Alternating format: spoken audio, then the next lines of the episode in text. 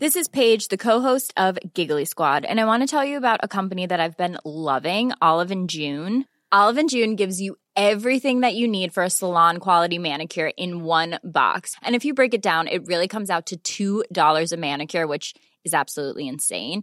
It's also so easy to get salon-worthy nails at home with Olive and June. The difference between how your nails used to look when you did them yourself and now with the Manny system is a complete game changer. The best thing about Olive and June, too, is it's a quick dry. It dries in about one minute, lasts for five days, and full coverage in up to one to two coats. Visit oliveandjune.com slash perfectmanny20 for twenty percent off your first system. That's oliveandjune.com slash perfectmanny20 for twenty percent off your first system.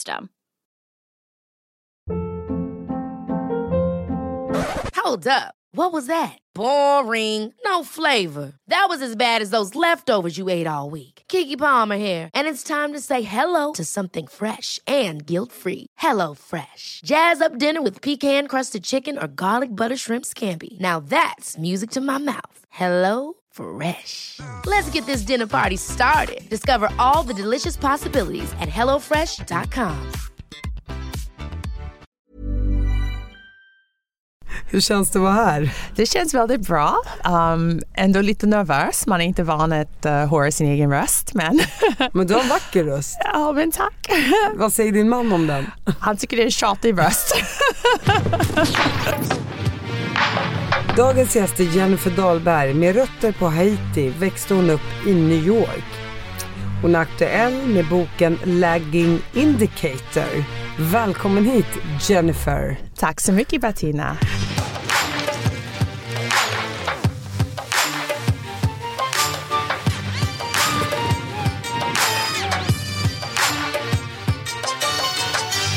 Du, du, du är intressant med din bakgrund och uppväxt, och du har ju bott i Sverige i hur många år är det nu?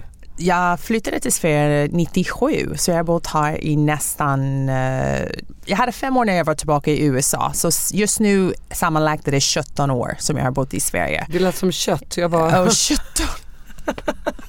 Förlåt, vi börjar om. Lär dig prata svenska, din jävla invandrare. Eller hur? Nej, jag skojar, jag fattar. Nej, sjutton år. Precis, ah, sjutton år. Coolt. Ja.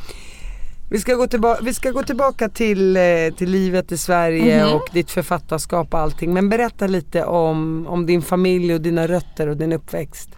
Som sagt, mina föräldrar um, var födda i Haiti, en ö, karibis- karibisk ö. Och uh, Haiti har den bemärkelsen att vara den mest fattig uh, ställe i hela Western Hemisphere. Så det har varit en väldigt um, sorglig bemärkelse. Så på grund av det väldigt många um, immigrerade till U S A. Och mina föräldrar kom på slutet av uh, sextiotalet. Och sen föddes min syster och jag i New York uh, i början av uh, sjuttiotalet. Mm. Och då tänker man ju sextiotalet i U S A. Mm-hmm, mm-hmm. Där på den tiden, tidigt sextiotal mm-hmm. i alla fall, som... Uh, svarta och vita inte mm-hmm. fick sitta på de, de, de fick inte dela plats på bussen mm-hmm. på bussen mm-hmm. på bussen mm. Kände du av det här under din uppväxt med hela den desegregerade samhället som faktiskt U S A var? Absolut, det är ingen snack om saken. Det är väldigt intressant när man tittar på U S A idag och att vi hade faktiskt en svart president, för då hade man inte trott på när jag växte upp alls. Det var Det var segregerad, men jag växte upp i ett område som var ganska vitt, om man kan säga. Och jag var oftast den enda svarta barn i klassrummet eller i vår um, kvarter. Men jag fick ganska mycket stryk på grund av det, um, från både svarta och vita. Så det var lite... no man's land, tror jag. Vi brukar kalla det för där man passar inte in någonstans. Så du fick stryk av de svarta för att de tyckte att du var för vit som bodde i ett vitt område. Exakt, och de exakt. Vita tyckte att du såg ut som en utomjording, så de slog, exakt, så de slog exakt. Det. Så det, var, så det blev pingpong liksom. Absolut, absolut. Så det var, det var tufft. Det var inte alls um, någonting som jag... Det, det är klart man blir starkare på grund av det, men det är väldigt förvirrande när man är barn. Ja, för då vill man ju bara vara som alla andra. Och vara känna... som alla andra och um, skaffa kompisar. Och man förstår inte varför till exempel någon inte bjuder dig hem eller tycker att du är konstig och din familj är konstig på grund av att de um, kommer från, från ett annat land. Så det var någonting som jag upplevt väldigt mycket när jag var, när jag var yngre. Och då bodde ni i en förort utanför New York? Precis, precis. Men hur, när du kom hem och sa till dina föräldrar jag, jag blir mobbad eller de slår mig, vad, vad, vad fick du för gensvar hemifrån? Mina föräldrar, du vet den här, det här uttrycket som Michelle Obama sa, when, when they go low we go high. Så var mina föräldrar på sjuttiotalet. Så det var alltid att man ska vara bättre, att man ska visa sin bästa sida, uh, vända kinden och så vidare. Så det var alltid att vi inte fick slå tillbaka eller skälla ut de andra. Det var, man skulle um, bete sig med dignitet och inte visa. Man skulle visa genom sina resultat, inte genom att uh, slå tillbaka eller använda fult ord. Hur var lärarna? Ja, det är en bra fråga. Uh, på den tiden, det var faktiskt väldigt många lärare som var också ganska o- oerfaren när det gällde hur man ska um, hantera barn med olika bakgrund. Men kände du att du fick sämre betyg för att du var mörk, eller kände du ändå att det fanns en uppbackning bland de äldre på skolan? Mm-hmm. När jag var liten, jag tycker att jag fick sämre betyg. Jag tycker uh, att de tittade på mig och hade vissa fördomar uh, och tyckte att jag var inte lika duktig eller lika smart. Men när jag gick i tredje klass, då fick jag en lärare som var helt fantastisk, och det är på grund av henne att jag kunde faktiskt utveckla, för hon såg min potential, och eh, sen fick jag mycket mer självförtroende. Och hon pushade dig framåt uh, och stärkte pushade, din självkänsla? Ja, uh, hon, stärkte, hon stärkte min självkänsla, skulle jag säga. Jag, hon pushade mig, men samtidigt det fanns i mig redan, men det var mest att hon tro, trodde på mig. Det var det som var skillnaden. Du var Michelle Obama redan då? Exakt, no. Exakt. Jag vet inte, din ja, idol också. Ja, ja, ja, exakt, exakt. Nej, jag, men det var därför jag... jag vill också vara Michelle Obama. Nej, men vet du vad? Det är därför jag älskar hennes bok så mycket, så mycket. För att hon skrev saker som jag kände igen, som jag hade också gått igenom. Mm. Jag var ju här och lyssnade på Michelle Obama mm. när hon var i Stockholm. Vilken kvinna. Vilken power woman. Absolut. She's absolut. A star. Hon är en stjärna. Definitivt. Mm. Och, och just som du säger, when they go low... Uh, we go high. We go high. Och det är så... jäkla rätt inställning, men ibland när man blir slagen och mobbad och allt det där, så är det svårt att finna den styrkan. Man måste ju vara en stark tjej i sig själv för att klara av allt det där. Absolut, och det, det är inte lätt, och jag vet inte om jag var den där starka tjejen heller, och i, nu när min syster och jag tänker tillbaka, ibland kan vi säga att mamma och pappa var nästan, de ville att vi skulle, hur säger man, jag vet inte hur man säger det på svenska, um, uh, anpassa oss, just det, anpassa oss lite för mycket. Vilket gjorde att vi kanske blev lite för tysta och blyga och sa inte ifrån. Uh, men de försökte skydda oss. När jag tänker tillbaka, för mig till exempel när jag flyttade till Sverige nittonhundranittiosju med min då uh, fästman, fastman, och jag kände, liksom, jag hade ändå genom honom, jag kände människor, han hade ett uh, kontaktnät och allting. Men när mina föräldrar kom till U S A, de hade inte det. Um, de var tvung- tvungna att skapa allt själva. Och den styrka de hade, och precis som du säger, jag kunde ge min syster kärlek och bra r- råd. Um, jag är så tacksam för dem. Och um, de var helt fantastiska. Och vad jobbade de med? Min mamma var lärare. Hon utbildade sig till lärare under de åren um, vi var i U S A. Och sen min pappa jobbade um, på ett uh, pharmaceutical company. Så då, jobbade hon då på en svart skola eller på en vit skola? I början, det här är väldigt intressant. Hon fick inte ett jobb på den vita skolan. Hon fick bara vara bara var vikarie. Så till slut fick hon fastanställd på en svart skola. Så. Och din pappa jobbade, det var, där var det blandat. Uh, bara var det blandat, precis. Där var det blandat. Exakt. Ja. Läkemedel. läkemedel, precis. Det, då var det mer blandat. Och med åren då? Mm-hmm. Fortsatte hon jobba på samma skola eller bytte hon till slut? Nej, hon stannade kvar i samma skola. Och jag tror det är så intressant, för att på något sätt var hon besviken. För då var hon tvungen att pendla till den här svarta skolan. För Gunvald, jag, kan, jag vet inte hur annars jag ska beskriva det just nu. Men, um, och, men sam, så det var lite jobbigt i början. Men samtidigt, hon kunde göra mycket mer intryck och påverka mycket mer genom att vara en förebild för de svarta eleverna. Så, på samma sätt som hon var en förebild för sina döttrar. Exakt, exakt. Uh, så hon, hade, hon gjorde ju mer nytta där ja. än i en vit skola där hon bara skulle ha fått massa glåpord efter sig uh, och, och blivit utmobbad. Uh, så jag, jag, så det, det var så meningen det, kanske. Det, det var bra, jag, yeah. jag känner det. Det, det känns bra i, i hjärtat för mig. Betalade de era universitetsstudier? Det gör de, det gör de. Så de sparade varenda... Uh. Allt gick till Krona, vår ja, precis, allt gick till vår utbildning. Och min syster, som jag sa, det är ett år mellan oss. Så det var, det var väldigt mycket pengar som gick ut de åren. Jobbade du samtidigt som du pluggade? Det gjorde jag. Jag jobbade. Jag var faktiskt barnvakt hos uh, en familj i New York. Um, väldigt trevlig familj. Och uh, jag jobbade hos dem efter skolan i två, tre timmar varje dag för att tjäna lite pengar.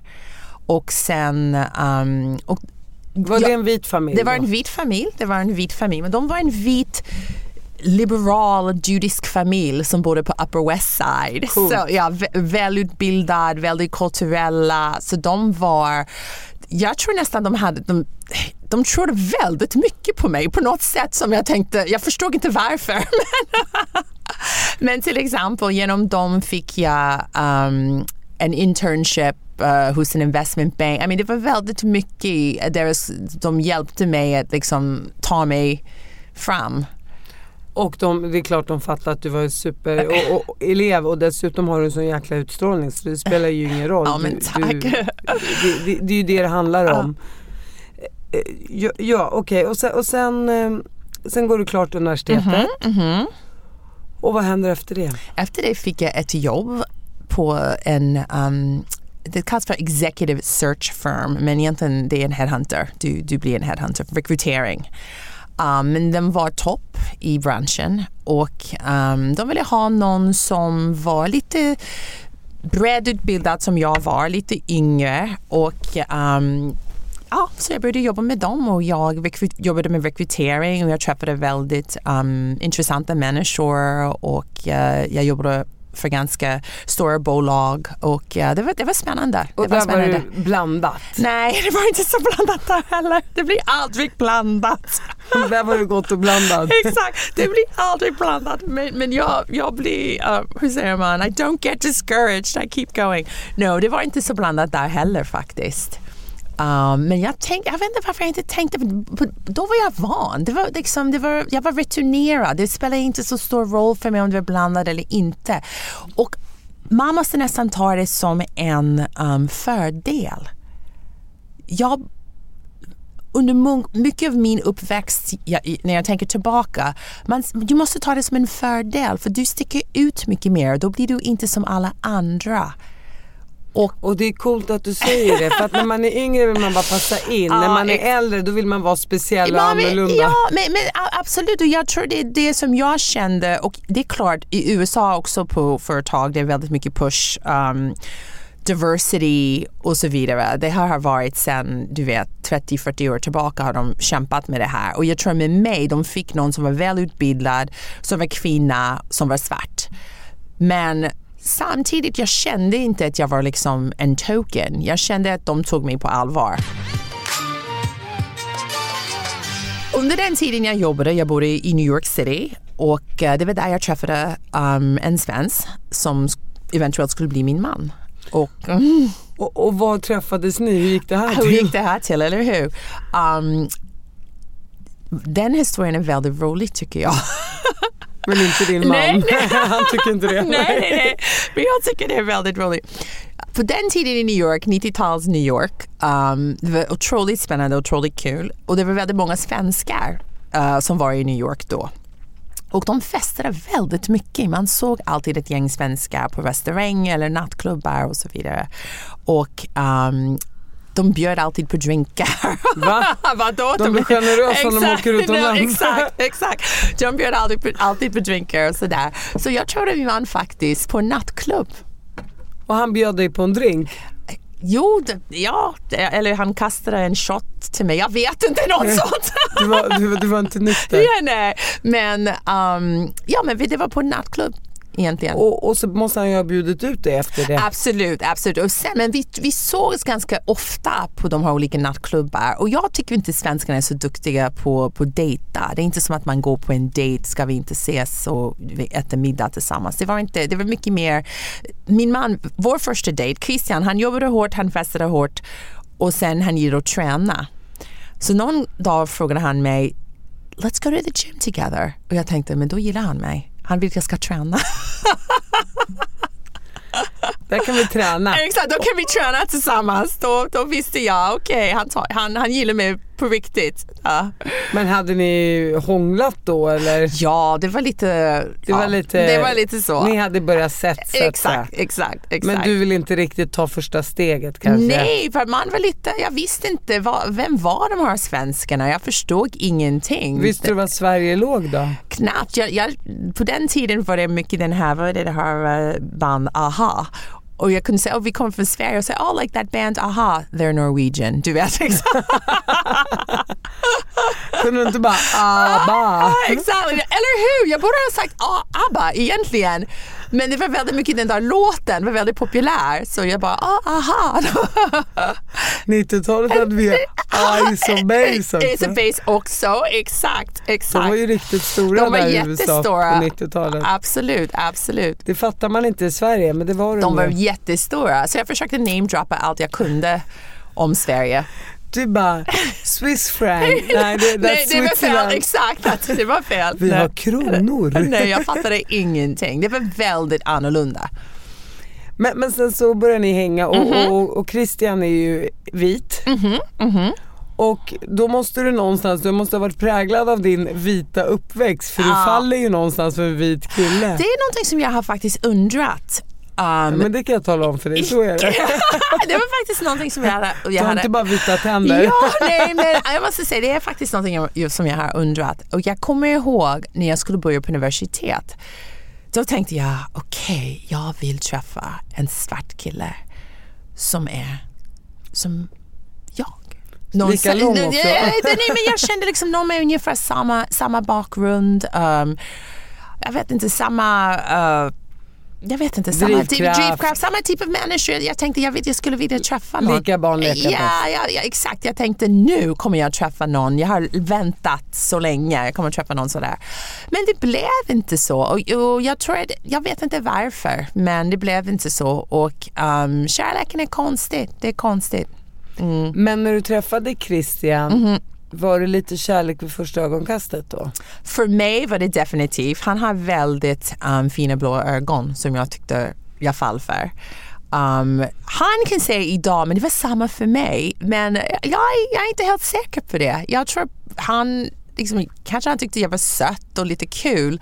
Men um, du vet, han var i New York, han var ung. Um, han, vill, han ville festa och ja, ha kul. Ja, ha kul, exakt, exakt. Men någonstans, fin- och vad hände på det här gymmet undrar jag då? Jag vet inte, jag kämpade. Um, nej, jag vet inte. Jag tror, det mer vi hängde, jag tror han kanske uppskattade att jag var lite annorlunda.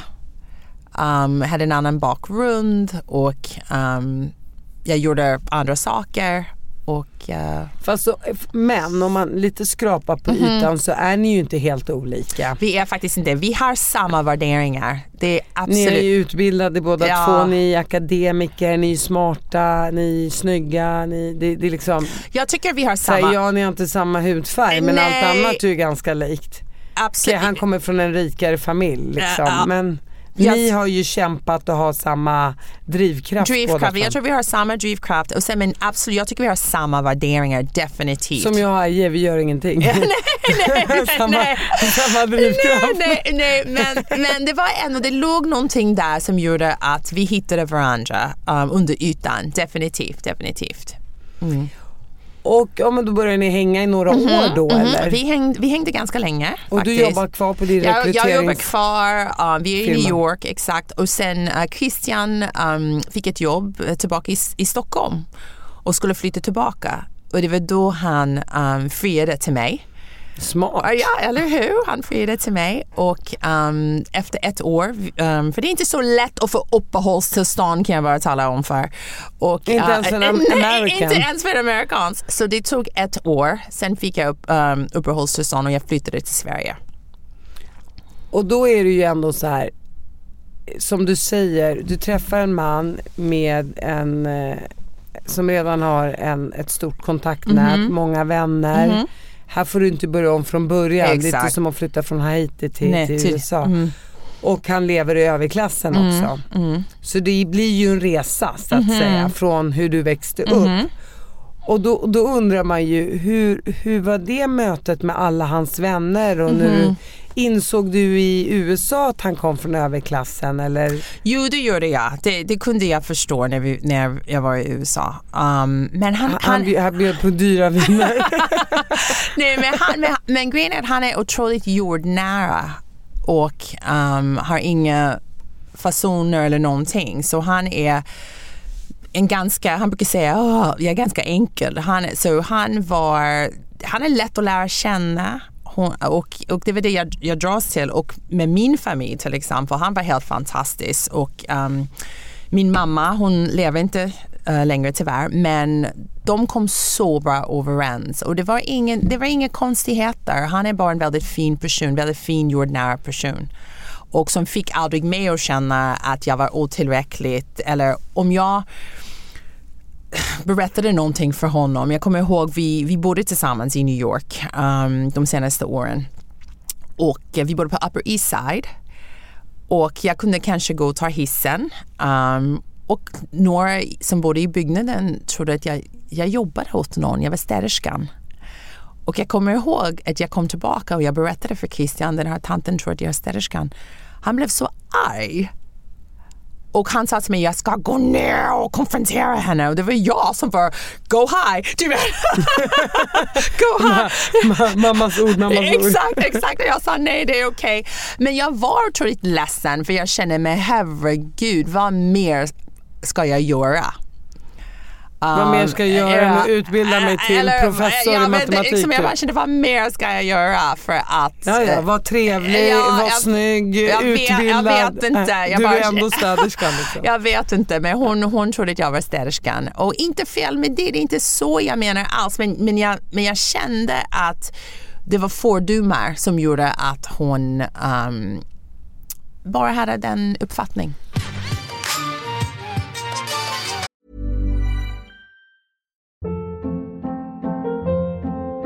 Hold up. What was that? Boring. No flavor. That was as bad as those leftovers you ate all week. Keke Palmer here. And it's time to say hello to something fresh and guilt-free. HelloFresh. Jazz up dinner with pecan-crusted chicken or garlic butter shrimp scampi. Now that's music to my mouth. HelloFresh. Let's get this dinner party started. Discover all the delicious possibilities at HelloFresh dot com. Hiring for your small business? If you're not looking for professionals on LinkedIn, you're looking in the wrong place. That's like looking for your car keys in a fish tank. LinkedIn helps you hire professionals you can't find anywhere else, even those who aren't actively searching for a new job but might be open to the perfect role. In a given month, over seventy percent of LinkedIn users don't even visit other leading job sites. So start looking in the right place. With LinkedIn, you can hire professionals like a professional. Post your free job on linkedin dot com slash achieve today. Hur var det för dig då att komma då från U S A? Mm-hmm. Du är liksom inte ens uppvuxen i Sverige och, och, och svart och så vidare, att komma in i det här gänget. För mm-hmm. våra gäng är väl kanske lite mer eller mindre same, same but different. Mm-hmm. Mm-hmm. Så det är bra på engelska. Ja, exakt. um, grejen är så här, jag... För mig i början när jag kom, det är väldigt spännande. Det var otroligt spännande.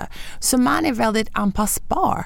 Jag sög allt jag kunde. Jag liksom tittade runt och jag förstod liksom, jag försökte förstå i alla fall de olika koderna och um, det var fascinerande. Jag, jag, jag, jag Jag vill passa in, men jag tror också det är lite av min invandrarbakgrund från U S A, för där också vill jag ju passa in. Så jag tror att min läggning är att passa in. Ja, men för gott och ont, ja, exakt, för ja, gott ja. Eller ont. Så på så sätt, jag kämpade. Och det är klart det är vissa saker som jag tyckte var jobbiga um, eller dumma. Vissa, ja, jag försöker komma på olika, om det var lite olika grejer man skulle göra. Eller, jag kan inte komma på någonting just nu, men vissa grejer som är väldigt, som jag kan tycka är väldigt stela men viktiga. Jag kan känna, kom igen, du vet, det här är relax. Du vet, jag, kunde du då säga då relax, eller känner jag, men jag säger ingenting för det kanske blir fel? Jag säger ingenting för att det kanske blir fel. Ah, eller, du, eller jag säger ingenting för det är inte värt det. Det är där som skiljer oss två. Ja, ja, nej, men, men, men, nu, men nu skulle jag inte göra så. Men jag var mycket nu är du trygg i, ja, i dina exakt, kläder. Jag var mycket yngre då. Mycket, mycket yngre. Ja. Men, men för mig är det så här... Säg det inte, jag säger det för annars spricker jag där nere. Och så säger jag det och sen efter att jag har sagt det bara, Bettina, var du så? Ja, exakt. Men vad fan. Okej, okay. Hur togs du emot utav Christians familj? För att jag, kan, jag kan säga, jag bor på Österman, ja. Det finns inte många mörka människor där. Mm. Våra barn går i, i, samma, i, på, i samma årskurs. Exakt, exakt samma och årskurs. Det är tre mörka barn på Karlssons skola och de tre hänger. De hänger och ser likadana ut. Tack, tack, tack Allah för det. Bakifrån i alla fall. Jag såg exakt en bild nu, de är ju i Krakow på, på skolresa och tänkte, gud, min son han, är, han är, hatar att stå i centrum och synas och sådär. Så tänkte, men gud, äntligen han med på en bild. Såg man ryggen på en kille med lite krulligt hår. Jag bara, så, så, så, så började jag liksom med fingrarna yeah, zooma, förstå, in. zooma in och så, t- titta på bilden. Jag bara, fan, det är James. Exakt, det är inte ens, det är inte ens min son. Ja, men det är sant. Man fick inte ens se ryggtavlan på honom. Men eh, av, av Christians föräldrar... Ja. De var helt fantastiska. De lever inte längre heller, tyvärr. Men de tog emot mig med open arms. Jag kommer ihåg första gången jag kom till Sverige, det var nittonhundranittioett. Och jag skulle bara vara en vecka, svensk sommar. Och jag hälsade på Christians pappa, och vi hälsade på Christians pappa ute på skärgården. Och han hade flaggat med amerikansk flagg.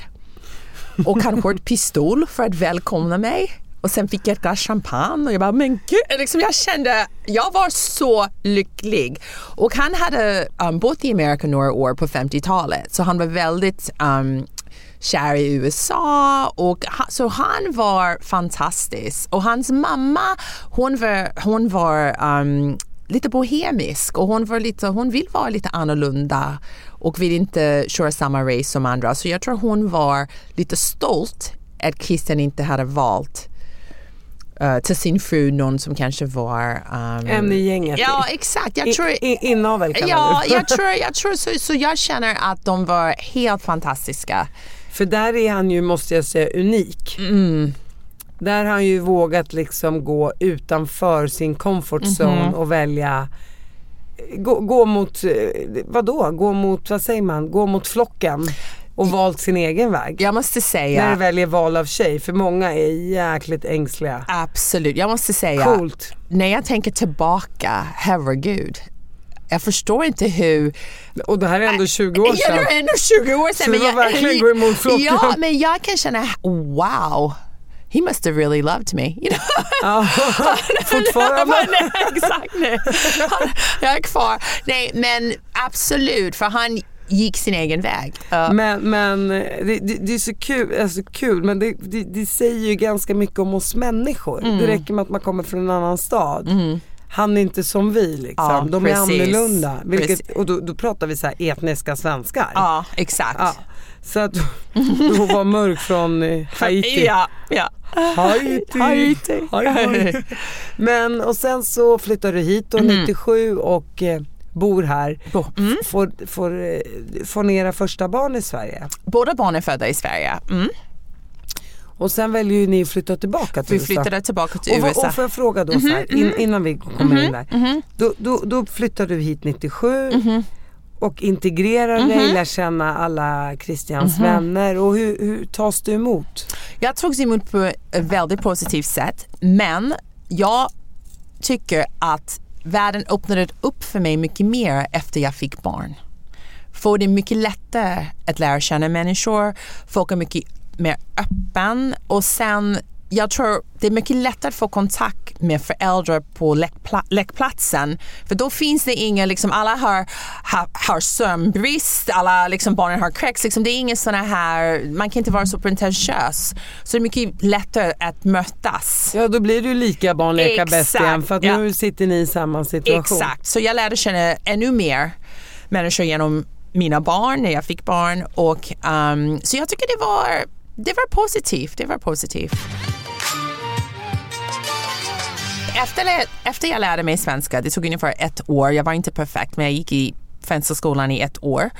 Och um, jag bestämde mig för att skriva. För jag hade alltid velat skriva en bok. Och jag hade en berättelse och som jag vill få ut. Så jag skrev en bok i några år. Och jag fick en agent i U S A. Um, och hon försökte sälja manuset. Um, och sen tjugohundrafyra fick jag besked och hon hade sålt den till Penguin. Uh, bokförlaget Penguin. Och under den samma period min man fick ett jobb i New York och sen flyttade vi tillbaka. Och boken kom ut tjugohundrafem, min första bok. Och sålde den bra? Den såldes hyfsat bra. Det var kanske sålde fyra till fem tusen exemplar. Jag var, en, jag var stolt, men... Um, och vad handlar den om då? Ditt liv i Sverige? Nej, inte alls faktiskt. Det, det, handlade väldigt, det var en, en New York-roman, så den handlade om um, två vänner som jobbar i musik- och mediebranschen i New York. Um, så jag var fortfarande väldigt präglad av min tid i New York och hela den här stämningen. Och, uh, och var det mycket rasism i boken? Och...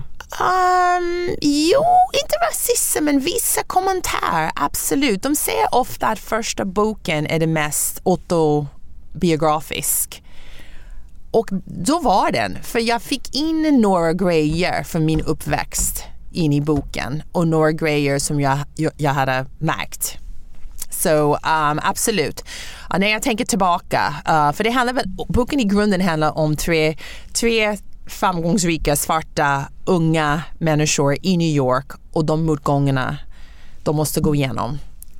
Och vad heter den boken? Uptown and Down. Up.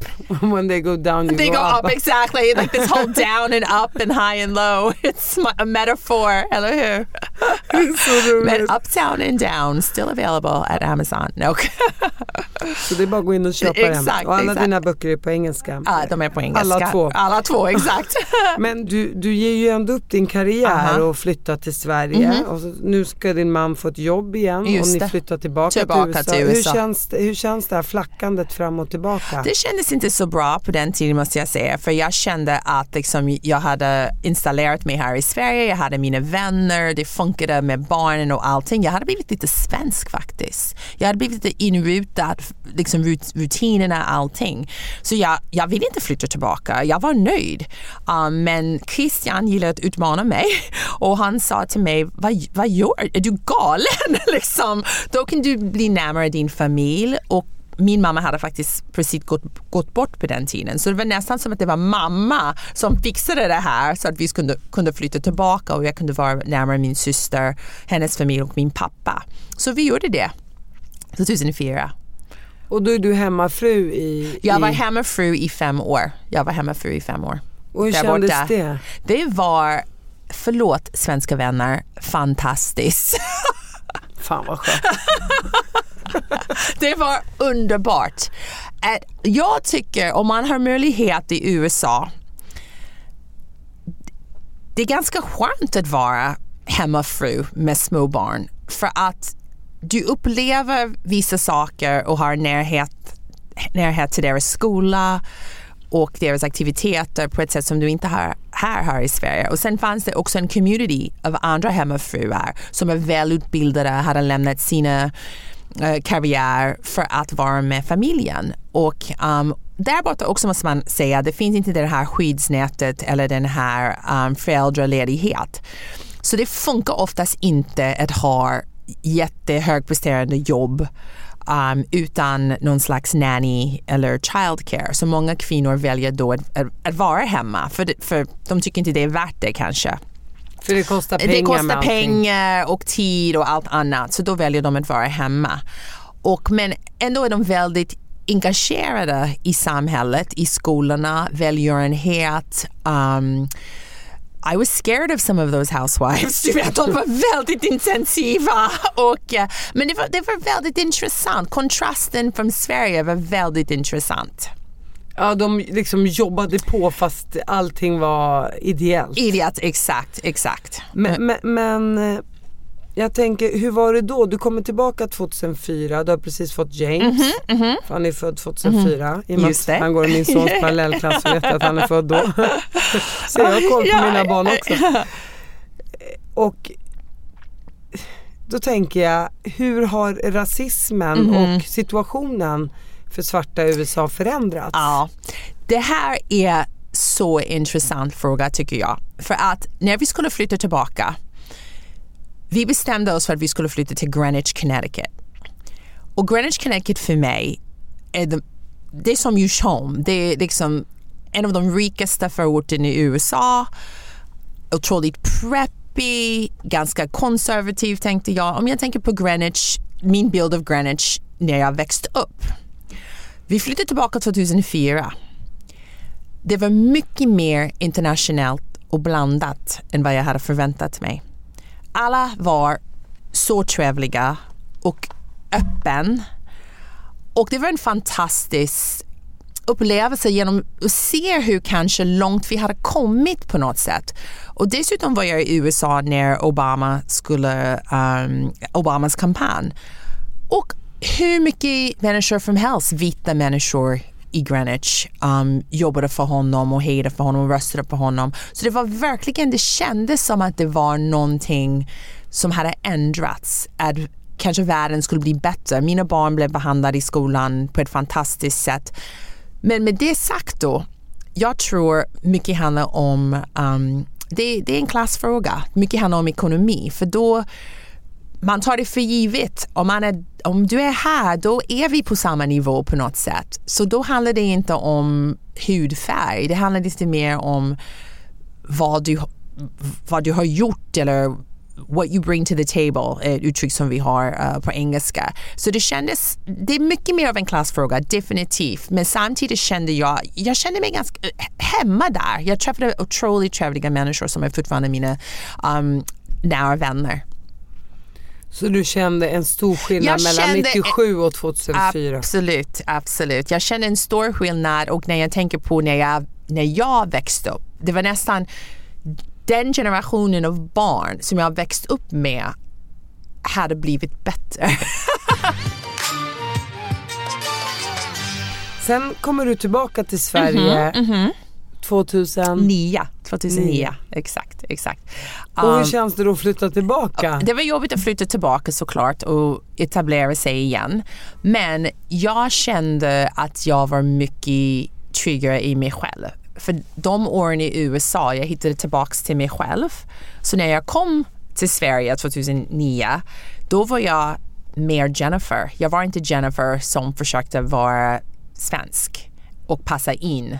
Då kunde jag precis säga från vissa saker eller dela med mina åsikter. Jag var mycket mer, um, jag tror jag var mycket mer äkta. Inte att jag var oäkta förut, men jag bjöd på mig själv mycket, mycket mer. Än vad jag, en bättre självkänsla. Ja, precis, än vad jag gjorde förut. Definitivt, definitivt. Och, och nu är du ju aktuell med en ny bok. Exakt, exakt. Berätta lite om den.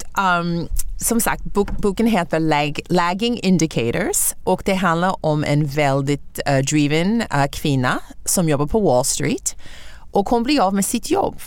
Men hon blir av med sitt jobb på ett väldigt spek- spektakulärt sätt. Hon hamnar i bråk med sin chef och um, eftersom jobbet har varit hela hennes liv, hon har ingen man, hon har inga barn, hon vet inte vem hon är. Så hon måste hitta tillbaks till sig själv. Och det är lite kärlek, det är lite spänning i, emellan. Men um, det som jag tyckte var väldigt intressant med boken, eftersom jag brukar säga jag valde kärlek uh, framför min karriär. Det var intressant att läsa, att skriva om någon som var så karriärinriktad um, och s- försöka se hur liksom, det utspelar sig. Jag, jag tyckte det var lite kul. Kan du känna att du skriver lite, du berättade om den första boken mm-hmm. eh, som du publicerade, mm-hmm. handlar ju lite om, mm-hmm. om ditt liv mm-hmm. och olika kommentarer. Kan du känna att det finns någon verklighets Inte så mycket, inte så mycket, men eftersom min karaktär, eller henne, henne som huvudkaraktär, hon är svart. Det är klart att det finns vissa kommentar att vara en svart kvinna i um, näringslivet eller i finansbranschen och hur hon påverkas av det. Så jag har absolut vissa intryck om detta, och jag pratade med väldigt uh, många kvinnor, uh, både svarta och vita kvinnor, um, för att förhöra deras um, upplevelser i det. Men det handlar inte om mig. Det här var mest som, lite som en um, hur säger man, experiment. Tänk om jag var den här kvinnan. Tänk om jag hade valt den här vägen. Hur skulle det ha sett ut? Du har ju alltid älskat att skriva. Du har ja. slukat böcker hela ditt liv. Mm. Kan du ångra att du inte började tidigare? Jo, det är klart det. Absolut. Jag kan ångra att jag inte var mer fokuserad. Jag, jag tror jag var väldigt splittrad. Det här med barnuppfostran, tar hand om mina barn och, och finnas för min man och så vidare. För det är klart, det är många, många kvinnor som klarar av det. Men jag klarade inte av det. Så jag kan ångra lite grann. Men samtidigt så känner jag, jag känner mig fortfarande som en väldigt dynamisk kvinna. Och det finns, så det finns många år framför mig där jag kan um, fortsätta skriva och uh, bli aktiv. Från den första boken mm-hmm. du skrev som gavs ut tjugohundrafyra, mm-hmm. nu tjugonitton, mm. du har ju haft manuskript mellan de här som inte har blivit publicerat. Ja, publi- precis. Pu- publicerat. Tack, ah. tack för att du lämnade svenska. Ja. Så att du har haft lite motgångar i ditt precis. Skrivande också. Exakt, exakt. Men nu äntligen så har du fått det. Ja. Och, och jag vet inte varför, ibland när man lägger ner och inte är aktuell mm-hmm. hela tiden och, och och man kommer in i en ny värld och man kanske ska publicera på ett annat sätt mm-hmm. än vad man gjorde på den tiden. Ja. Saker och ting förändras ju med absolut. Internet och hur man ska absolut. Göra reklam för sig själv och jag vet inte vad det handlar om. Men, men när du har gått på de motgångarna och ändå liksom skriver en ny bok mm-hmm. Mm-hmm. som nu publiceras, känns det inte som en enorm vinst för dig också? Absolut. Att du inte ger upp? Absolut, absolut. Och jag tror det, det ligger väldigt mycket i, i det är så jag växte upp. Man ger inte upp. Um, man vill komma någonstans. Man vill, jag känner att jag har haft um, förmån att um, få en bra utbildning, um, uppleva intressanta saker. Så jag vill inte bara sitta och Jag, jag känner att jag vill bidra på något sätt. Och boken heter ju Lagging Indicator. Vad betyder det? Lagging Indicator är... Um, och den en, är på engelska. Den är på engelska, precis. Och den är en ekonomisk um, term. A, a change in the economy brings about another change. Så till exempel, den här tjejen, hon förlorar sitt jobb. Och hennes lagging indicator är hur hennes liv går bara neråt. Fortsätter gå neråt. Down, down, down. Down, down, down. Exakt, exakt. Och um, för mig, när man skriver, det är oftast ganska bra att ha um, en titel som är lite catchy och kanske du vet, finns redan i um, språket. Istället för att försöka hitta något nytt. Um, det är en lite krångligt term, men när du läser boken då förstår man varifrån den kommer. Mm. Är den lättläst? Jag tycker det är lättläst eftersom det handlar om finansbranschen. Det finns vissa grejer som är tekniska, men det, jag tycker det är lättläst. Jag tycker den här huvudkaraktären, hon är ganska rolig, hon är lite knäppig, hon är väldigt intensiv. Hon gör dumma saker. Um, she's a shopaholic. Du vet, det finns massa grejer. Mm. Är det det den handlar om? Det är bara lättast, mig. Eller hur? Mig. Men den biten var lättast att skriva. Vänta, nej. Är det mig det handlar om?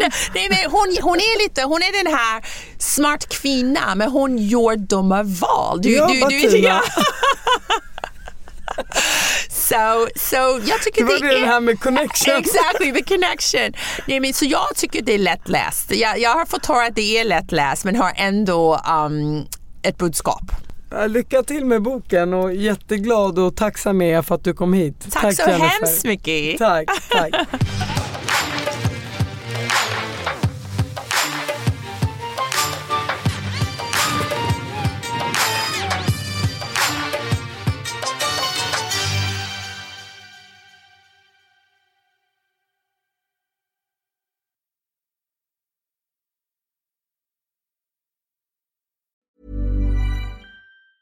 Ever catch yourself eating the same flavorless dinner three days in a row?